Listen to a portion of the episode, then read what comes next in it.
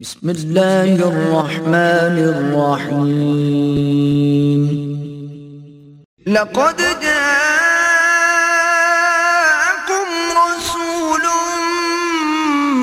من أنفسكم عزيز عليه ما عنتم حريص عليكم بالمؤمنين رؤوف رحيم.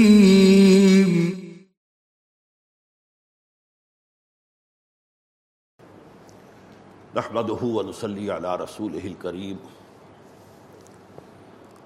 اما بعد، فقد قال الله تبارك وتعالى كما ورد في سورة النساء. اعوذ بالله من الشيطان الرجيم. بسم الله الرحمن الرحيم. يا ايها الذين امنوا اطيعوا الله واطيعوا الرسول واولي الامر منكم فإن تنازعتم في شيء فردوه إلى الله والرسول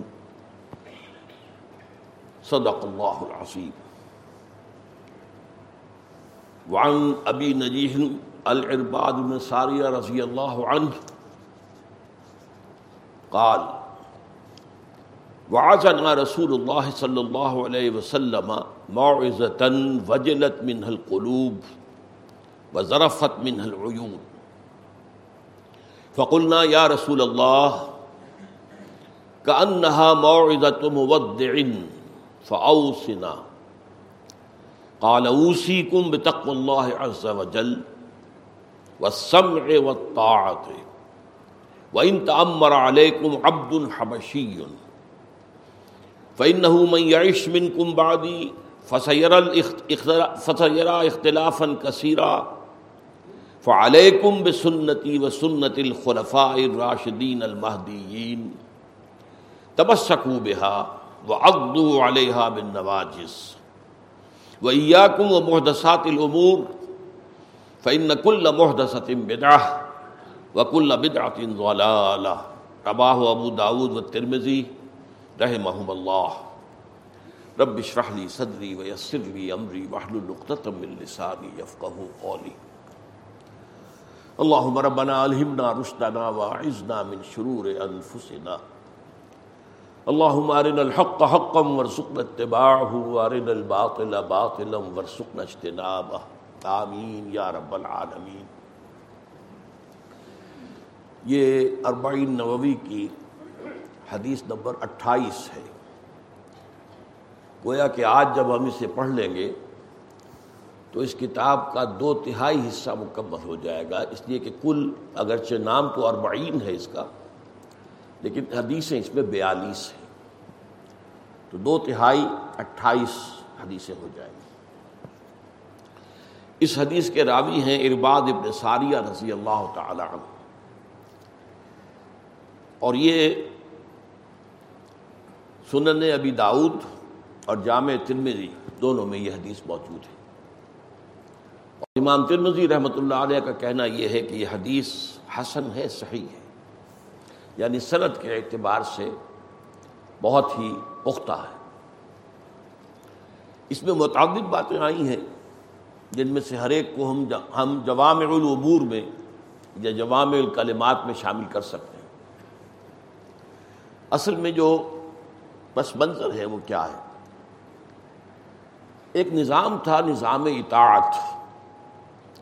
جو حضور کے زمانے میں مسلمانوں میں بحثیت جماعت پہلے رائج ہوا، پھر اسلامی حکومت میں رائج ہوا۔ اللہ کی اطاعت، رسول کی اطاعت، یہ دونوں اطاعتیں تو ہیں مطلق، غیر مقید۔ جو بھی حکم اللہ کا، جو بھی حکم رسول کا۔ تیسری اطاعت ان الامر منکم۔ تم میں سے جو بھی صاحب امر ہو۔ لیکن اس کے ساتھ وہ عطیوں کو تیسری مرتبہ نہیں لایا گیا۔ دو جو مستقل ہیں، غیر مقید ہیں، غیر مشروط ہیں، مطلق ہیں، ان کے ساتھ عطی عطی اللہ و عطی الرسول۔ ایک شکل یہ ہو سکتی تھی کہ ایک ہی دفعہ عطی کہہ دیتے اور تینوں کے اوپر وہ اطلاق ہو جاتا۔ جیسے کہ الجبرا میں بریکٹ کے باہر کوئی شے ہے، تو بریکٹ کے اندر جو کچھ ہے، اس سے ضرب کھا جائے گا۔ لیکن نہیں، یہاں اسلوب یہ کیا گیا۔ اللہ کی اطاعت کے ساتھ حکم عطیو رسول کی اطاعت کے ساتھ حکم عطیو لیکن اول الامر منکم کی جو اطاعت ہے، اس کے ساتھ تیسری مرتبہ عطیو نہیں لایا گیا۔ لیکن اگرچہ مراد یہاں پر ہے عطیو لیکن محسوس ہوا کہ کچھ فرق ہے۔ اول الامر جو بھی ہوں گے، حضور کے زمانے میں بھی ہوتے تھے۔ اب ظاہر بات ہے کہ حضور تو اللہ کے رسول بھی تھے اور مسلمانوں کے امیر بھی تھے، سپہ سالار بھی تھے۔ لیکن آپ کی عمارت کے تحت چھوٹی عمارتیں ہوتی تھیں نا۔ آپ نے کوئی ایسا لشکر بھیجا ہے جس پر آپ جس میں آپ خود نہیں گئے، جنہیں ہم سریا کہتے ہیں۔ جس لشکر میں آپ بھی شامل ہوں اس کو آپ کو معلوم ہے، غزوہ کہتے ہیں۔ اور جس میں آپ شریک نہیں ہے آپ نے بھیج دیا ہے۔ ظاہر بات ہے، کسی کو امیر تو بنایا ہے۔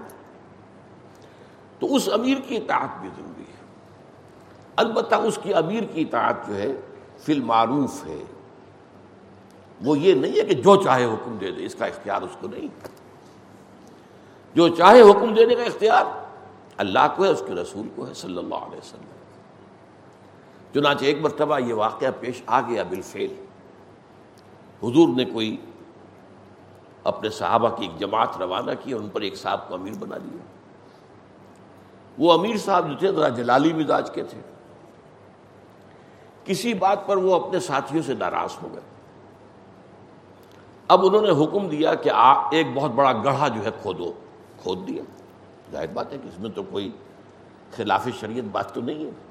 امیر کا حکم۔ اس میں لا کر لکڑیاں ڈال دو۔ ڈال دی۔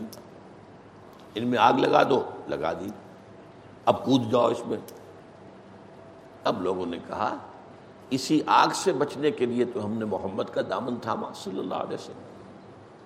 اب اسی آگ میں ہم اپنے آپ کو ڈال دیں نہیں۔ لا سمع ولا تا اب یہ بات حضور کے علم میں لائی گئی تو آپ نے توثیق کی کہ انہوں نے صحیح کیا اور اگر یہ اس آگ میں داخل ہو جاتے تو کبھی نہ نکل پاتے۔ یعنی کسی بھی امیر کی، اور آپ کے بعد جتنے بھی امیر ہیں، وہ اسی حکم میں آئیں گے۔ کسی امیر کا حکم مطلق نہیں ہے، حضور کے بعد۔ چاہے وہ صحابی ہو، اور ظاہر بات ہے، اس لشکر کے امیر جو تھے، وہ صحابی تھے۔ صحابی کی بات بھی مطلق نہیں ہے۔ اللہ اور اس کے رسول کے احکام کی کسوٹی پر پرکھا جائے گا۔ اگر اس کے اوپر پورا اترتا ہے تو سمینا وا تعالیٰ بس سرو چشم نہیں تو وہ رد کر دیا جائے۔ گا اسی طرح اما جو فقہ ہیں، ان کا مسئلہ بھی ہے۔ امام ابو حنیفہ کا تو قول موجود ہے۔ کہ اگر میری کسی رائے کے خلاف کوئی حدیث سے صحیح تمہیں مل جائے، تو میری رائے کو دیوار پر دے مارو۔ اس کی وجہ یہ ہے کہ حضرت امام ابو حنیفہ کے زمانے تک ابھی احادیث پوری طرح جمع نہیں ہوئی تھی۔ ابھی جمع حدیث کا عمل تو جاری تھا۔ تو ظاہر بات ہے کہ ساری احادیث تو ان کے علم میں نہیں تھی۔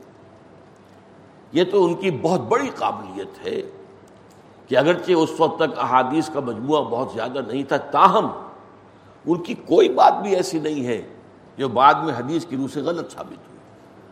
ہاں کوئی اختلاف تو ہو سکتا، غلط ثابت ہونا اور بات تو اس اعتبار سے یہ ان کی بہت بڑی فضیلت ہے۔ ان کی طرف حضور نے یہ سمجھا جاتا ہے کہ انہی کی طرف اشارہ کیا تھا۔ جب سورہ جمعہ میں آیت آئی وہ آخرین امن لما الحقوب ہی حضور کی جو بیست ہوئی ہے اصلاً امیین میں ہو الزی باصفل امیین رسول امن ہو یتلو علیہم آیاتی و یوزکیم و یعلمہم الکتاب والحکمہ۔ ان قانو من قبل لفیظ العلی مبین۔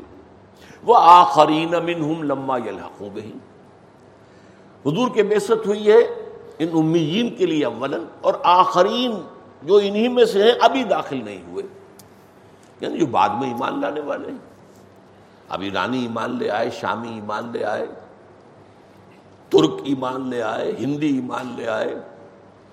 آپ کو معلوم ہے کہ مصری ایمان لے آئے، افریقہ کے لوگ ایمان لے آئے۔ اندلس کے لوگ ایمان لے آئے تو ایمان تو لائے بہت، یہ سب امت کے اندر تو ہے۔ اور حضور کی بحثت سب کی طرف ہے، بلکہ پوری نو انسانی کی طرف ہے۔ لیکن لوگوں نے پوچھا کہ حضور، اس سے کیا مراد ہے؟ آخرین من ہوں ان سے کون مراد ہے؟ تو حضرت سلمان فارسی رضی اللہ تعالیٰ عنہ سب موجود تھے۔ حضور نے ان کی طرف اشارہ کیا، اس کی قوم۔ یعنی چونکہ سب سے پہلے پھر ایمان میں آنے والے عربوں کی بات تو ایرانی تھے نا۔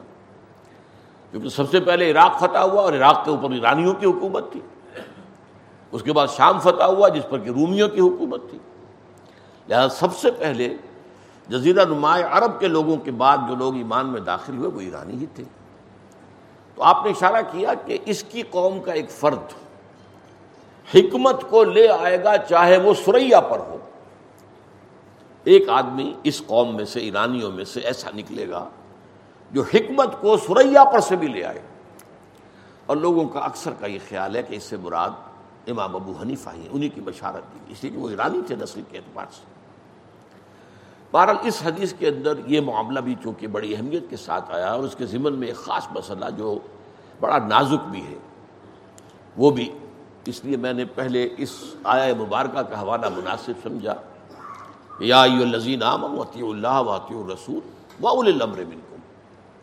فَإِن تَنَازَعْتُمْ فِي شَيْءٍ فَرُدُّوهُ إِلَى اللَّهِ وَالرَّسُولِ تو اگر تمہارا اختلاف ہو جائے اپنے عمرا سے کسی معاملے میں، تو لوٹا دو اس کو اللہ اور اس کے رسول کی طرف۔ پھر دیکھو اللہ اور اس کے رسول کے احکام میں کیا چیز آ رہی ہے۔ اس سے استمباد کر کے کیا چیز نکلتی ہے؟ اس کے اوپر پرکھو کہ یہ اول الامر جو ہم میں سے ہے ان کا یہ قول، ان کا یہ حکم اس کے مطابق ہے یا نہیں۔ یہ حضرت ارباد ابن ساریہ فرماتے ہیں واضنا رسول اللہ صلی اللہ علیہ وسلم معزتن ایک حدیث میں الفاظ آئے ذاتہ یومن۔ کی روایت ہے مختلف طریقوں پر۔ اللہ کے رسول صلی اللہ علیہ وسلم نے ایک دن ہمیں واس ارشاد فرمایا۔ یہ واس کا لفظ نوٹ کیجیے۔ آج کل عام جو فضا ہے، وہ ریشنلزم کی ہے اقلیت بھائی دلیل سے بات کرو۔ آپ کی یہ بات ہماری عقل میں تو نہیں آتی۔ آپ جو بات مان رہے ہیں وہ عقل کے نزدیک تسلیم کرنے کے لائق نہیں۔ اور اگر کہیں واز کہا جا رہا ہو تو پھر ذرا حکارت کے ساتھ یعنی واز کہہ رہے ہیں۔ یعنی واز کوئی اعلیٰ شے نہیں ہے، عمدہ شے نہیں۔ یہ حقیقت ہے کہ واز میں منطق کا استعمال نہیں ہوتا۔ استدلالی انداز میں، جذباتی انداز ہوتا۔ وہ دل کو اور روح کو براہ راست مخاطب کرنے کا ایک طریقہ ہے۔ دل میں روح ہے، روح کو براہ راست مخاطب کرنا۔ ایک ہے آپ وایا انٹلیکٹ کوئی بات جو ہے آپ کی، آپ اسے دماغ اور عقل کے ذریعے سے پھر اتارتے ہیں قلب کے اندر۔ جو بہت ریشنلسٹ قسم کے لوگ ہیں، ان کا معاملہ یہی ہوتا ہے۔ جب تک ان کی عقل کسی شے کو تسلیم نہ کرے، یوں سمجھیے بیریئر ہے عقل کا۔ اور عقل کے معنی ہے باندھنے والی شے۔ عقلہ عقل۔ جیسا کہ آتا ہے حدیث میں کہ یہ جو اونٹ کو اگر کہیں آپ نے سوار اتر گیا اور اب یہ بھی چاہتا ہے کہ اونٹ بھاگ نہ جائے، تو اس کا ایک گھٹنا باندھ دیتے تھے۔ ایک ٹانگ کو یوں موڑا اور گھٹنا باندھ دیا۔ اب وہ تین ٹانگوں پر ظاہر بات ہے، دوڑ نہیں سکتا۔ ٹھیک ہے، ذرا اچک اچک کر، ادھر ادھر کوئی کیکر کا درخت ہے تو کہیں ادھر منہ مار لے گا، کچھ ادھر ناشتہ کر لے گا، تھوڑا بہت۔ بھاگ نہیں سکتا۔ اس کو اقال کہتے ہیں۔ اور یہ جو اربوں کا رواج ہے، اوپر یہ جو سر کے اوپر یہ لپیٹتے ہیں، اب تو ظاہر بات ہے وہ بڑے قیمتی اقال لگتے ہیں، لیکن یہ اصل میں کیا تھا؟ یہ وہی رسی ہوتی تھی۔ وہ اس نے باندھا تھا اونٹ کا گھٹنا، اب اس کے بعد دوبارہ سفر پر آغاز کرنا ہے، سفر پر روانہ ہونا، وہ کھولا۔ اب کہاں رکھے اس کو؟ وہ اپنے سر کے اوپر لپیٹ یہ اقال ہوتا تھا اور اسی لیے ایک حدیث میں آتا ہے، حضور تشریف فرما تھے مسجد نبوی میں، ایک بدو باہر سے آیا اور وہ اپنے اونٹ سے اترا اور اونٹ کا گھٹنا باندھے بغیر اندر آ گیا۔ حضور نے فرمایا، تم نے اس کا گھٹنا کیوں نہیں باندھا؟ اس نے عرض کیا، میں نے اللہ پر توکل کیا۔ فرمایا، نہیں، غلط ہے، یہ توکل نہیں ہے۔ جو وسائل ہیں دنیا کے، استعمال کرو اور پھر توکل اللہ پر کرو۔ یہ نہ سمجھو کہ تمہارے ان وسائل کے ذریعے سے نتیجہ نکل آئے گا۔ سمجھ لو کہ نتیجہ بالآخر ہوگا اللہ کی مرضی سے۔ لیکن وسائل اور ذرائع کا استعمال نہ کرنا یہ غلط ہے۔ جاؤ، اے قلعہ، جاؤ، جا کر اس کو باندھو۔ تو عقل ہا وہ بھی عقل سے بنا ہے۔ تو عقل جو ہے وہ روکتی ہے۔ ایک اور بات بھی ہے، بڑی پیاری بات ہے۔ جبرات ابن خلیل، جبران جو تھا خلی جبرات یہ ایک عرب ادیب تھا، بہت بڑا، مفکر قسم کا ادیب۔ اس کا ایک جملہ ہے جو بہت پیارا ہے، بہت عمدہ ہے۔ عقل سے روشنی حاصل کرو، لیکن جذبے کے تحت حرکت کرو۔ حرکت نہیں کرنے دیتی عقل، بچو بچو بچو، جان بچاؤ آفیت مسلحت عقل تو یہ کہے گی، روکے گی۔ عقل کے معنی روکنے کے۔ ہاں راستہ دکھا دیتی ہے۔ روشنی ہے۔ یہ روشنی چراغ تو ہے۔ ادھر جاؤ۔ لیکن چلنے میں پھر یہ قدم قدم پر رکاوٹ ڈالتی ہے۔ جیسے اقبال نے کہا نا، بے خطر کود پڑا آتش نمرود میں عشق۔ عقل ہے محو تماشائے لبے بام ابھی۔ حضرت ابراہیم علیہ السلام سے جب کہا گیا، کود جاؤ، کود گئے۔ یہ کود جانا عقل کے تحت تو نہیں ہو سکتا۔ جان بچانا۔ کیوں کودے بھائی اٹھا کے زبردستی پھینک دے؟ وہ دوسری بات ہے۔ لیکن خود کود جانا۔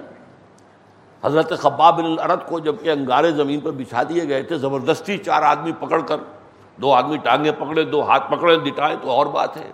کہا لیٹ جاؤ؟ لیٹ گئے۔ اس لیے کہ حضور کا حکم تھا۔ کوئی مزاحمت نہیں کرنی۔ جو بھی تکلیف ہے اسے سمجھو، اللہ کی طرف سے آزمائش ہے۔ کوئی جوابی کارروائی نہیں کرنی، کوئی ریٹیلیشن نہیں کرنی۔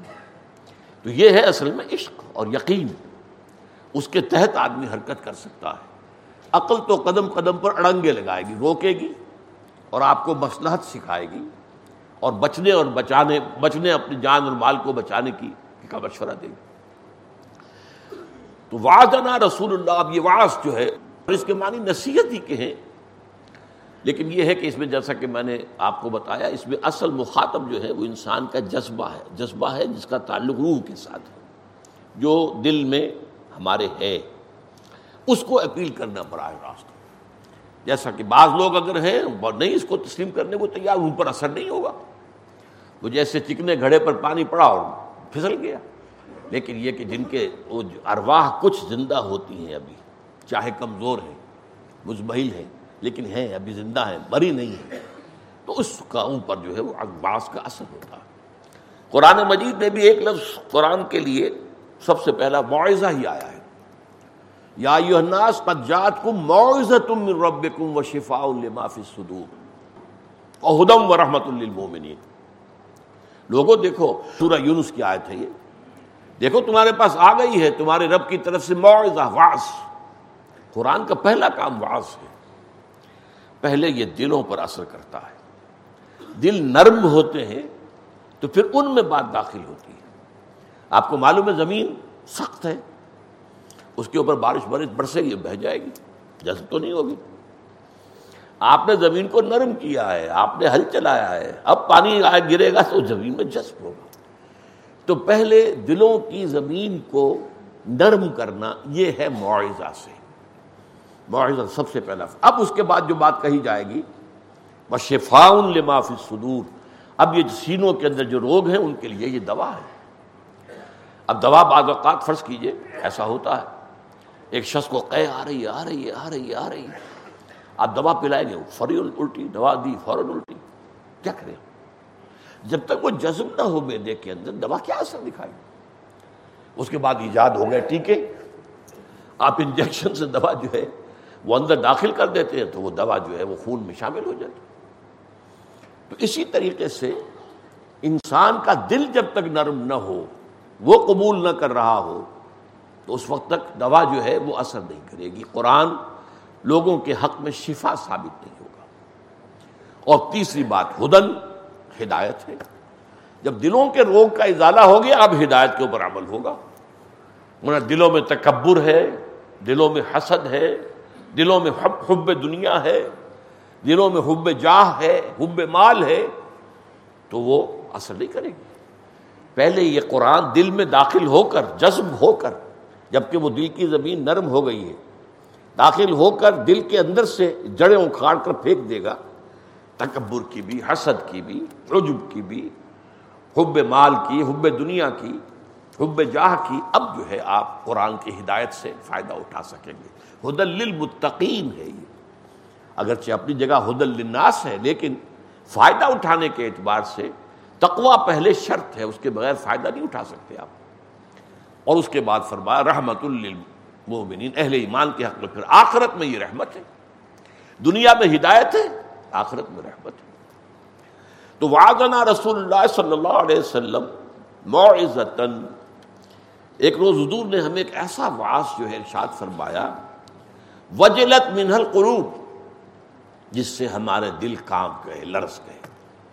وہ دلوں کی بات ہی ہوتی ہے نا، یہاں ثابت ہو گیا متن سے کہ واس کا اصل ہدف کیا ہے؟ قلب۔ اس کی تاثیر کہاں ہوتی ہے؟ دل پر ہوتی ہے۔ وجلت منہل قلوب و ذرفت منہل عیون اور آنکھیں تر ہو گئی آنکھوں میں آنسو آ گئے، رقت تاری ہو گئی۔ قلنا، فقلنا، ہم نے عرض کیا یا رسول اللہ، اے اللہ کے رسول صلی اللہ علیہ وسلم، کانہا معزت مودعن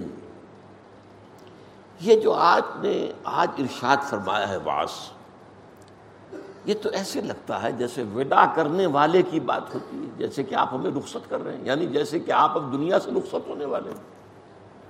ودا کرنا، گویا کہ الوداع کہہ دینا کہ اب رخصت کر رہا ہوں۔ اللہ کے حوالے تو محسوس ہوتا ہے کہ یہ تو آپ کے واس کا انداز ایسے ہے۔ جیسے کہ آپ ہمیں رخصت کر رہے ہیں، ہم سے اب علیحدہ ہونے والے ہیں، ہم سے دور ہونے والے ہیں، ہم سے پردہ کرنے والے ہیں۔ فاؤ سے نہ تو اگر واقعی ایسا ہے، تو پھر ہمیں ذرا مزید وسیعت کیجیے۔ اب یہاں لفظ وسیعت آ گیا۔ وسیعت، نصیحت واس اب یہ ایک قبیل کے الفاظ ہیں۔ وسیعت، نصیحت واس نہ ہمیں اور اور نصیحت کیجیے ذرا اور نصیحت فرمائیے۔ قال آپ نے فرمایا اوسی کم بے تقو اللہ عز و جل۔ سب سے پہلی بات تو یہ ہے کہ میں تمہیں نصیحت کرتا ہوں وسیعت کرتا ہوں۔ اللہ تعالیٰ کا تقوی اختیار کرنے کی، جو بہت زبردست ہے، بہت بلند و بالا ہے۔ عز و جل، زبردست عزیز، العزیز۔ جلالت شان والا ہے۔ اس کی اس جلالت شان کو سمجھتے ہوئے، اس کے اس مقام رفیع کا کوئی اندازہ کرتے ہوئے تمہارے دلوں میں اس کا تقوی رہنا چاہیے۔ تقوا کے بارے میں بارہ میں نے عرض کیا ہے کہ اس کا عام طور پر ترجمہ ڈر کر دیا جاتا ہے، جو اچھا ترجمہ نہیں، غلط میں نہیں کہہ رہا، غلط تو نہیں ہے۔ ڈر بھی اس میں شامل ہے۔ اصل شے کیا ہے؟ اللہ تعالی کے احکام کو توڑنے سے بچنا۔ بچنا۔ اور یہ بچنا جو ہے، یہ خوف کے تحت بھی ہوتا ہے اور محبت کے تحت بھی ہوتا ہے۔ جیسے ایک سعادت مند بیٹا ہے، وہ باپ کے خوف سے بھی کسی کام سے رک جائے گا۔ کہ باس پرس ہو جائے گی، مار پیٹ ہو جائے گی، سزا مل جائے گی، ڈانٹ ڈپٹ ہو جائے گی، یہ خوف ہے۔ باپ کی محبت کی وجہ سے بھی رکتا ہے۔ ابا کا کا جو ہے دل خراب نہ ہو جائے۔ ابا کو اس سے رنج نہ پہنچے۔ میری اس حرکت سے ان کا دل جو ہے ٹوٹے نہ یہ جو ہے، یہ بچنا، یہ محبت کے تحت بچنا۔ کسی کی عظمت، کسی کی محبت کے تحت اس کی ناراضگی سے بچنا۔ تو یہ دونوں پہلو ہونے چاہیے۔ آج کل انگریزی میں گاڈ کانشیسنیس اس کا ترجمہ کیا جا رہا ہے۔ وہ میں سمجھتا ہوں اچھا خوبصورت ہے۔ کہ اللہ تعالیٰ کا شعور ہر وقت رہے دل میں دل میں موجود رہے۔ گاڈ کانشیسنیس باقی یہ کہ ہمارے ہاں چونکہ بدقسمتی سے یہ تقوا کا ترجمہ بھی ڈر کر دیا گیا انظار کا ترجمہ بھی ڈراؤ کر دیا گیا۔ خوف کا لفظ تو ہے ہی، اس کے معنی ہے ہی ڈر تو یہ مختلف الفاظ جو آتے ہیں، ان کا ایک ہی ترجمہ کرنے سے عیسائیوں کو ایک موقع ملا ہے کہ قرآن مجید جو ہے، یہ خوف کے جذبے کو زیادہ حرکت میں لاتا۔ ہے یہ نیگیٹو ہے، خوف تو ایک نیگیٹو جذبہ ہے۔ جبکہ بائبل اور حضرت مسیح علیہ السلام کے باعث جو ہیں وہ اللہ کے محبت کے جذبے کو ابھارتے ہیں۔ تو قرآن مجید میں دونوں چیزیں موجود ہیں، اس میں کوئی شک نہیں ہے۔ لیکن یہ کہ جو ترجموں کی وجہ سے ایسا معلوم ہوتا ہے کہ جیسے اوور ویلمنگلی یہاں پر ڈر کی بات کی جا رہی ہے۔ ویسے یہ ہے کہ اس معاملے کے اندر تقوا بچنا، اپنے آپ کو قون فسکوں و حلی کن اپنے آپ کو بچاؤ اور اپنے اہل و عیال کو آگ سے بچانا ہے، آگ سے بچانا ہے۔ اللہ کی سرزنش سے بچانا ہے، سزا سے بچانا ہے۔ تو اسی کم میں وسیعت کرتا ہوں تمہیں، بعض روایات میں آیا ہے اسی کم و نفسی بے اللہ۔ میں تمہیں بھی وسیعت کرتا ہوں اور اپنے نفس کو بھی کرتا ہوں۔ میں اپنے آپ کو بھی اس سے بری نہیں کرتا۔ اسی کم و نفسی بے اللہ۔ پہلی وسیعت جو ہے میری تمہارے لیے بھی اور اپنے نفس کے لیے بھی، وہ تو یہ ہے کہ اللہ کا تقوی اختیار کروں وہ سمع و اور سمع و طاعت کا حکم دیتا ہوں۔ سمع و طاعت حقیقت ایک اصطلاح ہے ہمارے دین کی۔ اس ڈسپلن کے سنو اور مانو۔ قرآن مجید کا حکم آیا، سنو اور مانو۔ فسمعو واتیعو یہ نہیں کہ کہو پہلے ہمیں سمجھایا جائے جی کہ اس میں کیا حکمت ہے، اس میں کیا فائدہ نہیں۔ اللہ کو مانتے ہو تو جو حکم آیا مانو۔ اس میں کوئی چون اور چرا اور کیوں اور کیسے، یہ نہیں۔ ہو سکتا رسول کا حکم جو آیا مانو۔ سب ہوتا فسما آتی ہو اس کل تم سمعنا واطعنا. یہ آیا قرآن میں صحابہ کی تعریف میں آیا، جبکہ تم نے کہا کہ ہم نے سنا اور مانا۔ نسبا ہوا نتی ہاں ہم سنیں گے اور مانیں گے۔ تو سننے اور ماننے کے درمیان کوئی وقفہ نہیں ہونا چاہیے۔ سنا تو ہے، ابھی غور کر رہے ہیں۔ اچھی بات ہے کہ نہیں ہے، صحیح ہے کہ نہیں ہے، یہ ہے، وہ ہے۔ مسلحت کیا ہے؟ اس میں تو یہ اندیشے ہیں، اس سے بہتر تو یہ رائے ہے۔ یہ اگر اس میں لے تو لال ہو جائے گا تو ڈسپلن تو نہیں رہے گا۔ اور آپ کو معلوم ہے کہ اول جبکہ ابھی مسلمانوں کی حصت ایک جماعت کی تھی، انقلابی جماعت۔ انقلابی جماعت میں جب تک سموتاب نہیں ہوگا، انقلاب نہیں برپا ہوتا۔ یہ تو آپ کو معلوم ہے جس سے کہ فوج کا ڈسپلن ہے۔ وہاں کیا ہے؟ لسن اینڈ اوبے سنو اور مانو۔ اب اگر کوئی ماتحت جو ہے فوجی، وہ کہے جناب، اپنے افسر سے یہ حکم تو آپ دے رہے ہیں، مجھے بتائیے پہلے اس کی حکمت کیا ہے؟ کیا فائدہ اس کا؟ کیا مسئلہ ہے آپ کے سامنے؟ کیا مقصد ہے؟ تو یہ فوج تو نہیں رہی پھر، اب یہ تو کچھ اور ہو گیا۔ فوج میں تو لسن ڈوبے۔ جیسے کہ ایک نظم ہم نے میٹرک میں پڑھی تھی، میں نے کئی دفعہ آپ کو سنائی بھی ہے۔ بڑی پیاری نظم ہے۔ Charge of the light brigade. ایک بریگیڈ تھا جس کا نام تھا لائٹ بریگیڈ، برق رفتار۔ یا روشنی کی طرح۔ تیز رفتاری کے ساتھ چلنے والا۔ اب وہ چھ سو گھوڑوں پر وہ جو سالہ جو ہے، بریگیڈ، وہ مشتمل تھا۔ ان کو حکم مل گیا اوپر سے کمانڈر کی طرف سے، چارج! حملہ کرو۔ اب انہیں معلوم تھا، cannons in front of them cannons to right of them cannons to left of them دشمن نے تینوں طرف سے توپے نصب کر رکھی ہیں۔ سامنے سے بھی توپے ہیں، دائیں طرف سے بھی توپے ہیں، بائیں طرف سے بھی توپے لہذا یہ سب نے سمجھا سمن ہیز بلنڈرڈ کسی نے بہت بڑی غلطی کی ہے، یہ جو حکم دیا ہے۔ سمن ہیز بلنڈرڈ لیکن دیر not to reason why their but to do and die ان کا یہ کام ہی نہیں تھا کہ وہ اس کی وجہ طلب کرے کس لیے؟ نہیں۔ ان کا تو کام یہ ہے کہ ڈو اینڈ ڈائی چلو، کرو جو حکم پر عمل کرنا ہے۔ موت آتی ہے تو آئے۔ تو یہ ہے فوج کا discipline. So into the valley of death rode the six hundred چھ سو کے چھ سو جو تھے، وہ موت کی وادی میں اتر گئے۔ سب کے سب ہلاک ہو گئے، چونکہ تین طرف سے توپیں جو ہیں، وہ آگ برسا رہی ہیں۔ تو کیا اس کا نتیجہ ہو تو فرمایا وہ سب وقت اب ظاہر بات ہے کہ یہی معاملہ بعد میں خلافت راستہ کی تھا۔ مانو، سنو سنو اور مانو۔ ہاں وہاں پر سوال کیا جا سکتا تھا۔ حضور کے معاملے میں سوال کرنے کا امکان نہیں تھا۔ وہاں سوال کیا جا سکتا تھا۔ حضرت سلمان فارسی نے سوال کر دیا۔ حضرت عمر واس کہہ رہے ہیں، خطبہ دے رہے کھڑے ہو گئے لاسما والا تھا، نہ سنیں گے نہ مانیں گے۔ اب یہ کلمہ بغاوت ہے۔ یہ کوئی اور شخص کہہ بھی نہیں سکتا تھا، یہ سلمان فارسی کہہ سکتا تھا۔ سلمان فارسی کا مقام وہ ہے کہ حضور نے فرمایا، سلمان و منا اہل بیت سلمان تو ہمارے اہل بیت میں شامل ہے۔ ان کی ایک جو لمبی داستان ہے، کہاں کہاں سے ہوتے ہوئے طلب حق کے اندر کون کون سی وادیوں، کون کون سے مرحلوں میں سے گزر کر حضور کے قدوں تک پہنچے۔ ایک طالب حقیقت کی داستان۔ وہاں انہوں نے کہہ دیا لاسما والا تھا۔ حضرت عمر نے برا نہیں منایا۔ پوچھا، کیوں؟ عرض کیا، یہ کرتا آپ نے پہنا ہوا ہے؟ یہ ان یمنی چادروں کا بنا ہوا جو مال غنیمت میں آئی تھی۔ اور ہر مسلمان کو جتنا حصہ ملا اس میں کرتا نہیں بنتا۔ اور آپ ہم میں ہے بھی طویل القامت آدمی کرتا کیسے بن گیا؟ Something is wrong somewhere یا تو آپ نے غبن کیا ہے، یا عام مسلمان سے زیادہ حصہ لیا، کیا ہے؟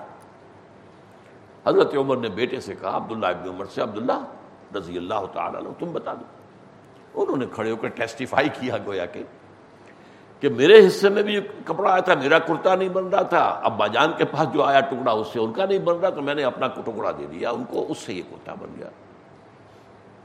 ٹھیک ہے، اب حضرت سلمان کہتے الان نسوا بنتی ہے ٹھیک ہے، اب آپ فرمائے جو فرماتے مانیں گے، سنیں گے، مانیں گے۔ یعنی یہ مغربی جمہوریت والی بات نہیں ہے کہ ہر حال میں جو ہے اپوزیشن اپوز کرنا ہی کرنا ہے۔ ٹانگیں گھسیٹنی گھسیٹنی، ہر حال کے اندر۔ نہیں جو بات ہے وہ ٹھیک ہے، اس کی وضاحت ہو گئی، اب بات ختم۔ اب ایک اہم نازک مسئلہ آ رہا ہے۔ وہ ان تمبر علیکم عبد الحبشی چاہے تم پر کوئی حبشی غلام حکمران بن جائے۔ اب یہ ذرا نازک مسئلہ کس اعتبار سے ہے؟ یہاں لفظ آیا تمرا اس کو سمجھ لیجیے۔ ایک ہے باب تفعیل ایک ہے باب تفاعل تفعیل میں مثلا تعلیم۔ کسی کو علم سکھانا اور تفاعل میں تعلم، خود علم حاصل کرنا۔ یہ جو ہے، تفعیل اور تفاعل، مادہ ایک ہی ہے، علم۔ تعلیم، کسی کو علم دینا۔ تعلم، خود علم حاصل کرنا۔ متعلم کہتے ہیں نا، اس کو جو شاگرد ہے، استاد جو پڑھنے والا ہے، طالب علم۔ اسی طریقے سے تعمیر کسی کو امیر بنانا۔ امرا آئے گا اس سے۔ تعمرا تعمر خود امیر بن جانا۔ یہ مسئلہ بڑا ٹیڑھا ہے کہ عمارت تو مسلمانوں میں جو معیاری معاملہ وہ تو یہ کہ مسلمانوں کے مشورے سے ہوں۔ امر ہوں شورا پہنا ہوں کوئی آسمان سے تو اب نازل نہیں ہوگا، کوئی نبی نہیں ہوگا۔ اب مسلمانوں میں سے کسی کو اپنا امیر بنانا ہے نا۔ مشورہ ہوگا۔ مشورے کے بعد جو ہے پھر وہ بیعت ہوگی۔ بعض لوگ بیعت اور الیکشن کو کنفیوز کرتے ہیں۔ یہ دونوں چیزیں بالکل مختلف ہیں۔ الیکشن جو ہے مشورے کے قائم مقام ہے۔ بیعت اس کے بعد ہے، مشورے کے بعد ہے۔ پہلے مشورہ ہوا ثقیفہ بنی سعدہ میں۔ آپ کو معلوم ہے، انصار نے کہا ہمارا حق ہے خلافت۔ اسلام کو عزت اور غلبہ تو ہماری مدد سے ہوا ہے، تم تو وہاں سے جان بچا کر بھاگے تھے مکے سے۔ لہذا ہمارا حق ہے۔ لیکن یہ کہ ظاہر بات ہے کہ عرب جو ہیں، وہ تو قریش کے سوا کسی اور کی سیادت کو نہ جانتے تھے، نہ مان سکتے تھے۔ نظم کیسے قائم ہوگا؟ اب جب اطلاع ملی ہے تو حضرت ابو بکر عمر فوراً بھاگ کر پہنچے ثقیفے میں کہ کہیں فیصلہ ہو جائے اور ایک دفعہ بیعت ہو گئی تو پھر اس بیعت کو ختم کرنا ممکن نہیں ہوگا۔ اس لیے جلدی آئے۔ اہل تشیع الزام لگاتے ہیں ان دونوں پر، صاحبین پر، کہ حضور کی تدفین ہوئی نہیں ہے اور آگے وہاں۔ ابھی حضور کی تد... اور حضرت علی، حضرت عباس، یہ آپ لگے ہوئے تھے، آپ کے قریبی اعزا میں سے تھے، رشتہ دار تھے، وہ تجہیز و تکفین کے معاملے میں تھے۔ بہرحال تو مشورے کے بعد پھر بیعت ہوئی حضرت ابو بکر کے ہاتھ پر۔ اسی طرح حضرت عمر کو مشورے سے حضرت ابو بکر نے نامزد کیا، پھر بیعت ہوئی۔ لیکن اب ایک شخص ہوئے جو خود آ جاتا طاقت سے۔ تمرا یہ آیا جو خود۔ وہ ان تمر علیکم عبد الحبشی ایک حبشی غلام بھی اگر تمہارے اوپر حکمران بن بیٹھے، اب میں ترجمہ یہ کر رہا ہوں۔ تب بھی سنو اور مانگو یہ بڑا اس میں اختلاف کی گنجائش ہے اور اس میں فقہا کا تقریباً اجماع اس پر ہے کہ یہ جو متغلب ہے، جس کو کہتے ہیں امامت متغلب متغلب کوئی تغلب سے خود غلبہ لے لینا، خود غالب آ کر اور قابض ہو جانا طاقت کے بل پر۔ یہ متغلب کہلائے۔ تو آیا امامت متغلب جائز ہے؟ اب اگر فتوا دے ناجائز ہے تو مسلمانوں کا فرض ہو جائے گا، کھڑے ہو تلوار چلائیں اس کے خلاف۔ ناجائز بات تو بات نہیں مانی جا سکتی۔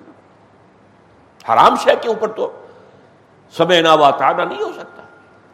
لہذا فقہا کی اکثریت نے اور ام حدیث کی اکثریت نے یہ کہا ہے کہ چاہے وہ اپنی طاقت کے بل پر زبردستی آ کر حکمران بن گیا ہو، جب تک وہ حکم دے اللہ کے احکام کے مطابق۔ جب تک وہ کفر کا حکم نہ دے، اس کی اطاعت فرض ہے۔ یہ وہ چیز ہے جس کے بنا پر نظم قائم رہا۔ خلافت راستہ تو ختم ہو گئی۔ حضرت ابیر معاویہ رضی اللہ تعالیٰ نے بھی اپنی قوت کے بل پر آئے نا۔ وہ مشورے کے بل پر تو نہیں آئے۔ حضرت حسن جو ہے لوگوں کے مشورے سے ان کے ہاتھ پر بیٹھ ہو چکی تھی۔ حضرت علی رضی اللہ تعالیٰ عنہ سے پوچھا گیا تھا جبکہ وہ شہید کیے گئے، جب جب ان کا موت کا وقت آیا ہے۔ کہ کیا ہم آپ کے بعد حسن کو خلیفہ بنا لیں؟ ان کا نہ میں روکتا ہوں، نہ حکم دیتا ہوں۔ تمہاری مرضی، تمہارا معاملہ ہے۔ مشورے سے طے کر لو۔ مشورے سے طے کیا، وہ ہو گئے خلیفہ۔ اب حضرت ابوبا کر فوج لے کر آ گئے۔ اب ایک ہی شکل تھی۔ یا تو جنگ ہوتی اس سے پہلے، آپ کو معلوم ہے، جنگ صفین کے اندر چوہتر ہزار آدمی مسلمان جو ہے قتل ہوئے تھے۔ Seventy four thousand. جنگ جمل میں ایک رات میں دس ہزار شہید ہوئے۔ تو اب خانہ جنگی جاری رہتی تو کیا ہوتا؟ وہی معاملہ ہوتا۔ حضرت حسن نے مسلحت دیکھی، دستبردار ہو گیا خلافت حوالے کر دی حضرت معاویہ لہذا حضرت معاویہ جو ہے اسی وجہ سے ایک اعتبار سے میں ابھی آپ کو بتاؤں گا، انہیں خلیفہ راشد کہا جا سکتا ہے۔ اسی وجہ سے نہیں کہا جاتا کہ وہ لوگوں کے مشورے سے خلیفہ نہیں بنے تھے، بلکہ وہ اپنی قوت بازو کے بل پر، اپنی طاقت کے بل پر ابھی کر لیکن جائز ہے۔ حرام نہیں ولو تمر علیکم عبد الحبشی اب ظاہر بات ہے کہ عربوں کے نزدیک حبشی ہونا یہ بھی ایک بڑا کمتر ہونے کی علامت تھی۔ آخر ان کے یہاں نسلی تعصب کچھ نہ کچھ تو تھا نہ سارا ختم تو نہیں ہو گیا تھا۔ جو بڑے صحابہ تھے، اونچے صحابہ تھے، جن کی تربیت اور تزکیہ ہو چکا تھا، وہ تو انسان کی مساوات کے پوری طرح قائل تھے۔ وہ ایک صحابی نے کسی ایک کو حبشی کو تانا دیتے ہوئے کہہ دیا، اے حبشیہ کے بیٹے، حضور نے فرمایا، دیکھو تمہارے اندر جاہلیت موجود ہے۔ ابھی تم نے اسے کہا، سودا۔ یبنا یبنا سودا ان اے ایک کالی عورت کے بیٹے، حضور نے فرمایا فی کا جاہلیت۔ تمہارے اندر ابھی جاہلیت کے جراثیم باقی ہیں۔ تو یہ بات تو ہے، مساوات انسانی کا سبق دیا گیا پھر بھی سب لوگ تو ایک سطح پر نہیں ہوتے۔ تو عام طور پر تو حبشیوں کو کمتر لوگ سمجھتے تھے۔ پھر وہ غلام بھی ہو۔ عبد الحبشی ایک ہوتا ہے آزاد حبشی۔ ایک حبشی بھی ہے، غلام بھی ہے۔ ولو تمر علیکم عبد حبشی اگر ایک حبشی غلام بھی تم پر حکمران بن بیٹھے اپنے طاقت کے بل پر تب بھی سموتاط کا معاملہ ہوگا فن من یعش من کم ہاں، اس میں ایک بات ہے، امام ابو حنیفہ کی رائے یہ ہے کہ کوئی شخص اگر فاسق و فاجر ہے تو اس کے خلاف مسلمان بغاوت کر سکتے ہیں۔ باقی سب کے نزدیک یہ ہے کہ اگر کوئی فاسق ہے، فاجر ہے، اپنے محل کے اندر جو وہ کر رہا ہے، کوئی رنگ رنیاں منا رہا ہے، کچھ کر رہا ہے، لیکن یہ کہ اگر وہ تمہیں حکم نہیں دے رہا، نماز قائم کر رہا ہے حج کا اہتمام کر رہا ہے، جمعہ جماعت اور حج، اس کا سارا انتظام ہو رہا ہے۔ تو ٹھیک ہے، اطاعت کرو۔ ہاں وہ کفر کا حکم دے۔ پھر خلاف کھڑے ہو جاؤ، پھر اس کے خلاف بغاوت کرو۔ اس کے بعد تو معاملہ جو ہے، وہ ایک حد سے تجاوز کر جائے۔ امام ابو حنیفہ کی رائے یہ ہے کہ فاسق و فاجر شخص جو ہے، اس کے خلاف بغاوت ہو سکتی ہے۔ جائز۔ اگر اس پر نصیحت اثر نہیں کر رہی، پہلے ٹھیک ہے۔ امر بالمعروف نہیں علی منکر زبان کے ذریعے سے کی جائے کہ دیکھو بعد آ جاؤ، ان چیزوں کو چھوڑ دو۔ لیکن اگر وہ اس پر نہیں ہو رہا وہ علم یا قبر اگر وہ اس سے، اس جو ہے، فائدہ نہیں اٹھا رہا نصیحت سے، امر بالمعروف نہیں منکر سے، تو اب اس سیف۔ تو پھر تلوار کے ذریعے سے امر بالمعروف ہوگا۔ پھر امر بالمعروف اور جو نہیں علی منکر ہے، وہ آپ کو معلوم ہے کہ قوت سے بھی ہے اور زبان سے بھی ہے۔ اور دل سے بھی ہے، تو قوت سے بھی ہے۔ لیکن اس کے لیے وہ شرط عائد کرتے ہیں کہ طاقت اتنی ہونی چاہیے کہ کامیابی کم از کم بظاہر احوال یقینی ہو جائے۔ یہ نہیں کہ تھوڑے سے لوگ جمع ہوئے اور نعرہ لگایا اور ظاہر بات ہے کہ پھر کیا ہوگا؟ سب کے سب کچل دیے جائیں گے۔ لیکن ظاہر بات ہے کہ ایک ملوکیت کے نظام میں اتنی طاقت فراہم ہو جانا ناممکن۔ آج کیا ہے؟ سعودی عرب میں کوئی طاقت وجود میں آ سکتی ہے؟ دو آدمی بھی جمع ہو جائیں تو وہاں پر جو ہے حکومت کو کھجلی شروع ہو جاتی ہے اور فوراً جو ہے تحقیق اور پھر غائب کر دیے جاتے ہیں۔ تم جماعت بنا رہے تم تنظیم بنا رہے مجھے ایک صاحب نے بتایا اور یہ آج سے پچاس سال پہلے کی بات آپ کو بتا رہا ہوں۔ حاجی عبد الواحد صاحب مرحوم اللہ تعالیٰ ان کے درجات بلند کرے۔ کہ سعودی عرب میں کچھ لوگوں نے آپس میں بیٹھ کر مشورہ کرنے کا کوئی معاملہ بنانے کے لیے ایک جگہ معین کی۔ وہاں بورڈ لگا دیا۔ تدفین لاوارث جو لاشیں ہوں ان کی تدفین کا انتظام ہم کریں۔ ظاہر بات ہے، اور تو کوئی وہاں بورڈ لگ نہیں سکتا تھا۔ لیکن یہ کہ یہ ایک فلاح کا کام ہے۔ لاوارث جو لاشیں ہوں گی، ان کی تدفین کا بندوبست کرنے کے لیے ہم نے ادارہ بنایا، اس لیے ہم یہاں بیٹھتے ہیں۔ آگے چھٹتے یہ کاہے کے لیے؟ اس کام کے لیے۔ ہم جو موجود ہیں، تم کون ہوتے ہو؟ اتارو یہ بورڈ اور دفاع ہو جاؤ۔ اس لیے کہ وہاں کوئی جماعت بنی نہیں سکتی۔ یہی وجہ انیس سو اناسی میں پھر وہاں پر جو ہے طوفان ہوا تھا نا، لوگوں نے جا کے قبضہ کیا۔ کیونکہ جب آپ راستہ جو ہے بند کر دیں گے، سیدھا راستہ بند ہے، اختلاف کے اظہار کا کوئی طریقہ ہے ہی نہیں، آپ کو اختیار ہی نہیں۔ آپ کو دو چار آدمی جمع ہو کر کوئی بات کر ہی نہیں سکتے۔ تو پھر کیا ہوگا؟ پھر تو انڈر گراؤنڈ موومنٹ چلیں گی، پھر تو بغاوت ہی ہوگی، دھماکہ ہی ہوگا ایکسپلوشن ہی ہوگا، اور یہ ہوا تھا، کتنا بڑا ایکسپلوشن تھا۔ خانہ کعبہ پر انہوں نے قبضہ کیا، اس کے بعد جو ہے کتنے لوگ وہاں مارے گئے، کتنے بعد میں جو ہے سزا کے طور پر جو ہے ان کو قتل کیا گیا، ان کی گردنیں اڑائی گئی یہ سب کچھ ہوا۔ بہرحال یہ میں نے آپ سے عرض کیا کہ امام ابو حنیفہ کی رائے یہ ہے کہ جائز تو ہے، لیکن طاقت اتنی فراہم ہو جانی چاہیے۔ فَإِنَّهُ مَنْ يَعْشْ مِنْكُمْ بَعْدِي فَسَيَرَا اخْتِلَافًا كَثِيرًا۔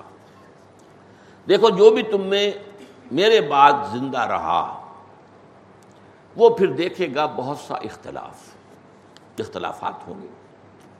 ایک رائے کا اختلاف ہوتا تھا۔ وہ تو معمولی چیز ہے۔ حضرت ابو بکر سے بھی اختلاف کیا، حضرت عمر نے بھی کیا۔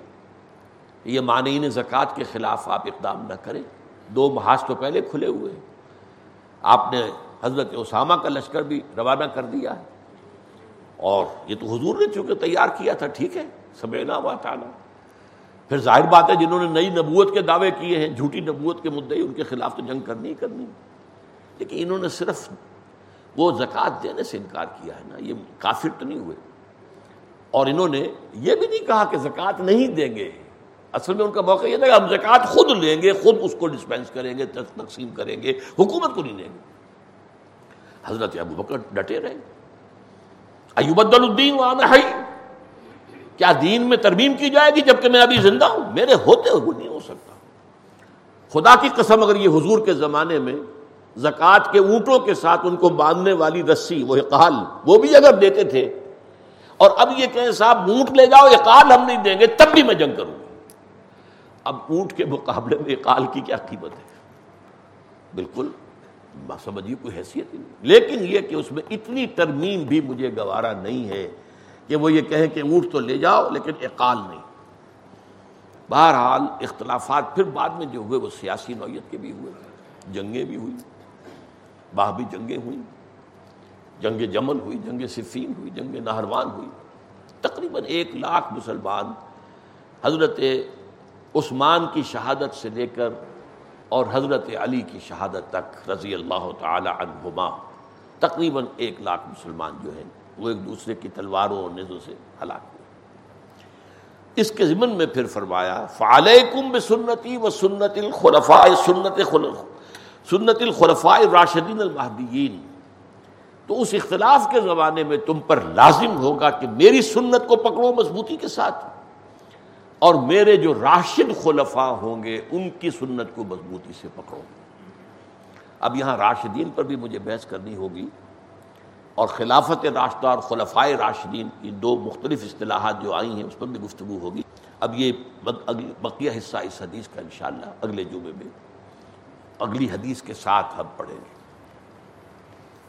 فصل اللہ تعالی علی خیر خلقی محمد وبارک وسلم تسلیما کثیرا کثیرا۔